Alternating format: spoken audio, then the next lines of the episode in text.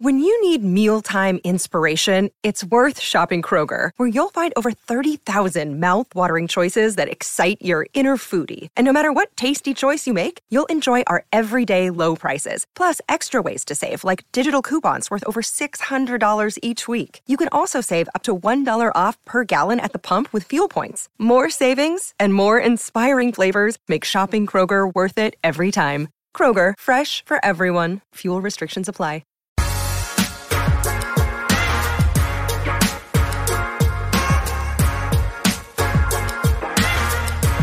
The P H N X Sun Devils Show. I am Anthony Totri, and guys, if you're new here, do us a favor, leave a five-star review. Give us a follow on social at P H N X underscore Sun Devils. We've got our second edition of Arizona State's positional breakdowns leading up to the Sun Devils twenty twenty-four spring football season, and today we're going to be focusing on the Arizona State tight ends heading into twenty twenty-four. Obviously a position group with really a lot of change after twenty twenty-three. You look at two of the guys at the tight end position for the Sun Devils that are no longer with the team. Messiah Swinson out of eligibility, and then Jalen Conyers obviously was a hot commodity in the transfer portal, ended up at Texas Tech. The Sun Devils will see Jalen Conyers at some point in twenty twenty-four. But not to worry, Arizona State still has themselves a handful of tight ends. They've got a couple returning, some that they've added from the transfer portal and then from the high school ranks as well. So let's go ahead.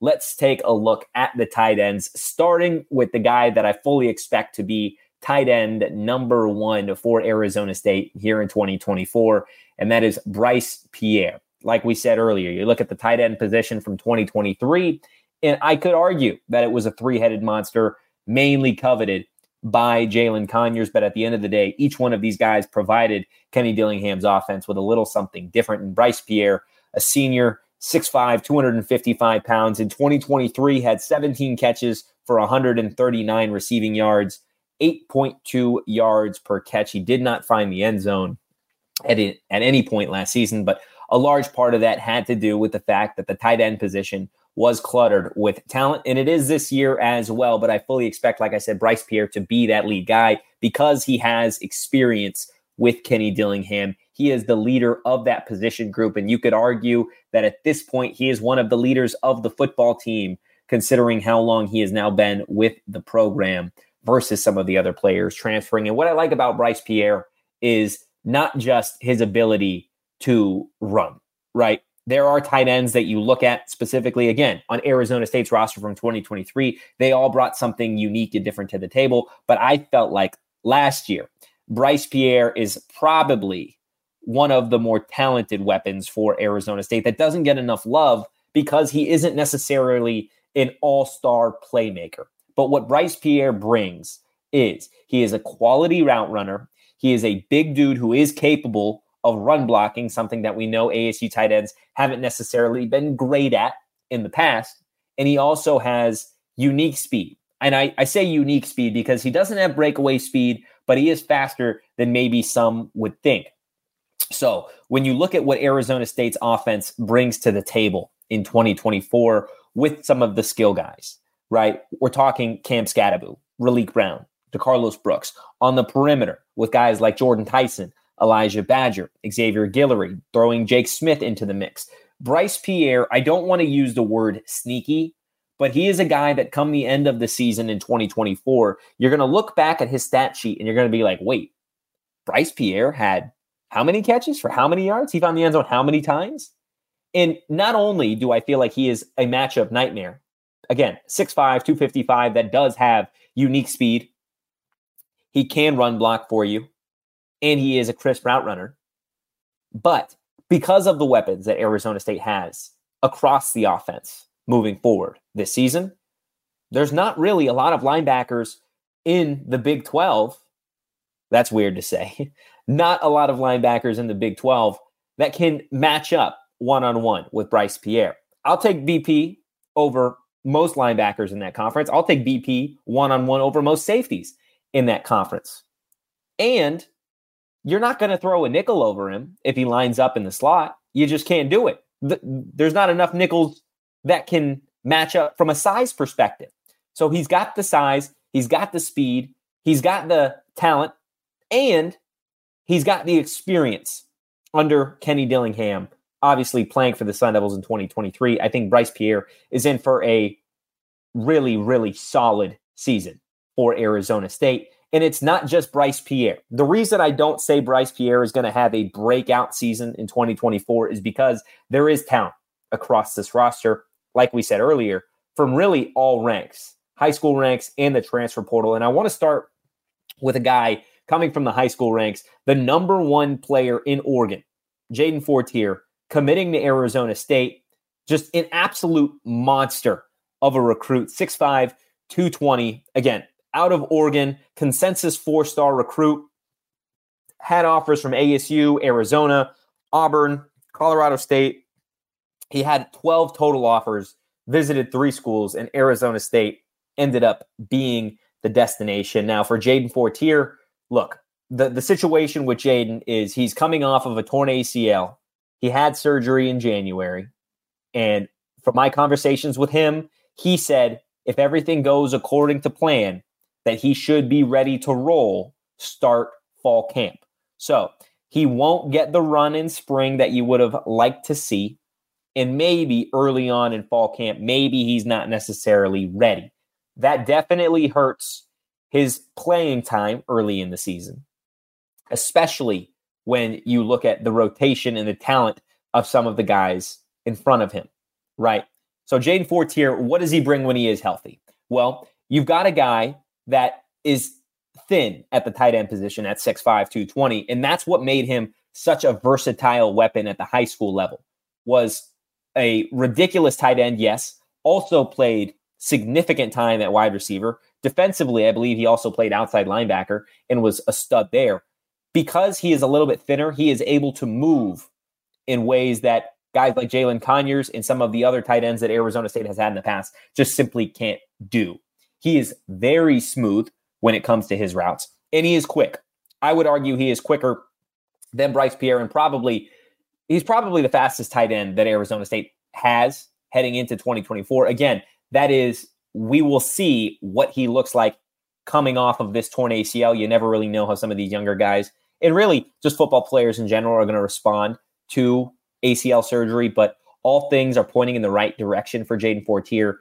And whether he is a guy that gets significant playing time early on in his tenure at A S U, I think he has the potential to make a name for himself as a Sun Devil and go down as one of the best tight ends over the last twenty years for Arizona State because of what he brings from a size and speed perspective. Not to mention, if you're on social media, if you're on Twitter, I'm not sure there's been a more active Sun Devil recruit trying to go out there and push the Sun Devil agenda than Jaden Fortier himself. A hell of a kid, hell of a player, and he's going to make one hell of a Sun Devil, whether that is in twenty twenty-four or beyond. But moving from Fortier on to two of the transfers that Arizona State managed to grab from the transfer portal, I want to start with Markeston Douglas, an absolute beast. He is the refrigerator, okay? Everybody's heard of the refrigerator Perry, right? This is Arizona State's version. Markeston Douglas transferring over from Florida State. He is six four, two eighty-five pounds. Now, in twenty twenty-three, eleven catches, one thirty-six yards, two touchdowns, averaged twelve point four yards per catch. And then in twenty twenty-two, had fourteen catches for a buck ninety, averaged thirteen point six yards per catch and two touchdowns. Markeston Douglas isn't the fastest guy in the world, okay?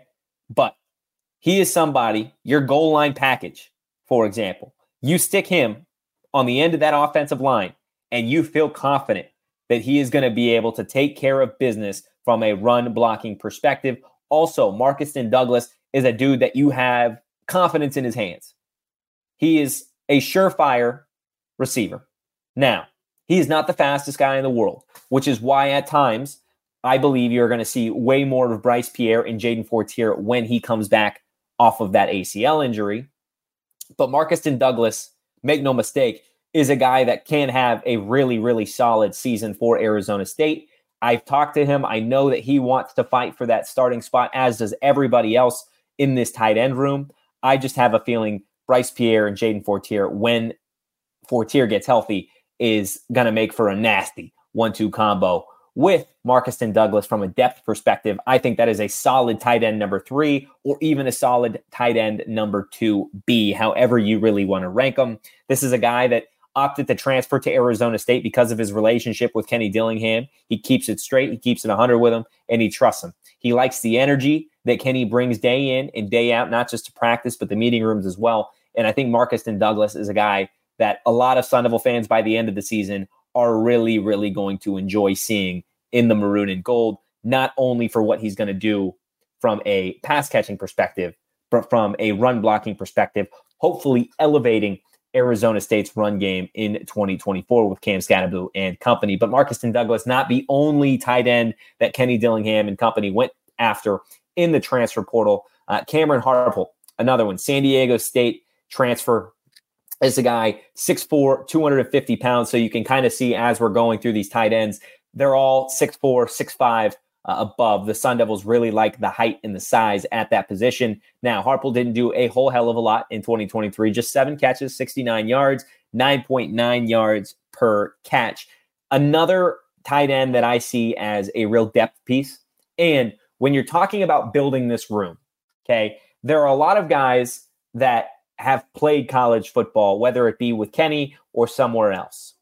At the end of this season, you will no longer have Bryce Pierre, right? He'll be out of eligibility. Markeston Douglas, I believe, will be out of eligibility, or he'll have one year left. We talked about Jaden Fortier. We'll see what happens with him, if he redshirts, or what happens with him moving in twenty twenty-four. And then two guys we haven't talked about, Colston Ahrens and then Connor Lopez, we'll talk about a little bit later.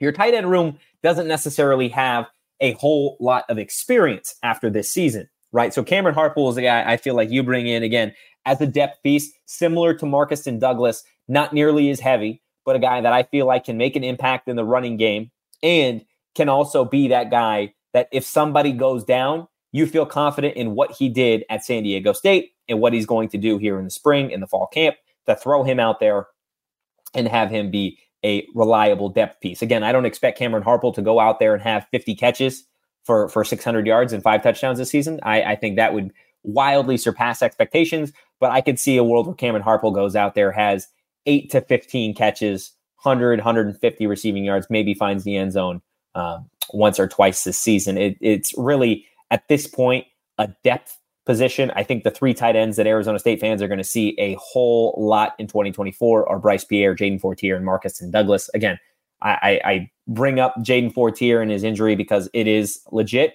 The A C L injury is no joke, but kind of going back to Fortier before we get to Lopez and, and Colson, just from a numbers perspective, right? What this kid was able to accomplish at the high school level isn't something that I have seen from the tight end position for for for quite some time. Um, he was his team's offensive M V P, rightfully so, for what he was able to do as a leader. And then from a pure numbers perspective, um, this is a kid that that was just dominating game in, game out, trying to find the numbers here for you. Um, but Jaden Fortier, from a all-purpose yards perspective, had one thousand four hundred eleven all-purpose yards, one hundred eight total touches, twenty-four total touchdowns. Um, that was during his senior campaign. sixty receptions for one thousand one hundred forty yards, thirteen touchdowns. Also had forty-eight rushes for two hundred seventy-one yards and eleven rushing touchdowns. Um, that's what he does.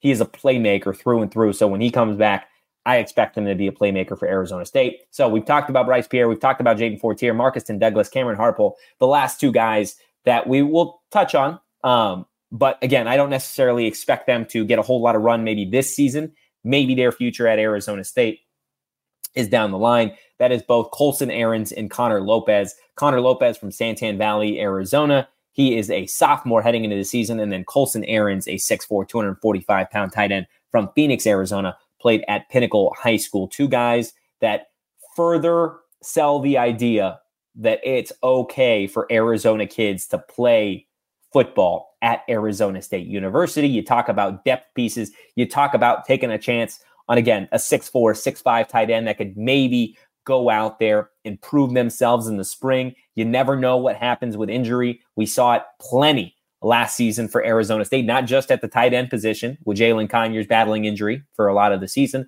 but also along the offensive line, the running back room, the wide receiver room. Injuries happen, and you can't really predict where they're going to happen. So if, knock on wood, right, everybody is healthy, then I expect it to be Bryce Pierre, Jaden Fortier, Markeston Douglas, with Cameron Harpole, Colston Ahrens, and Connor Lopez to follow as depth tight ends. But again, that is just where I predict the tight end position to be. I think it is one of the more interesting position groups as we head into spring ball and fall camp.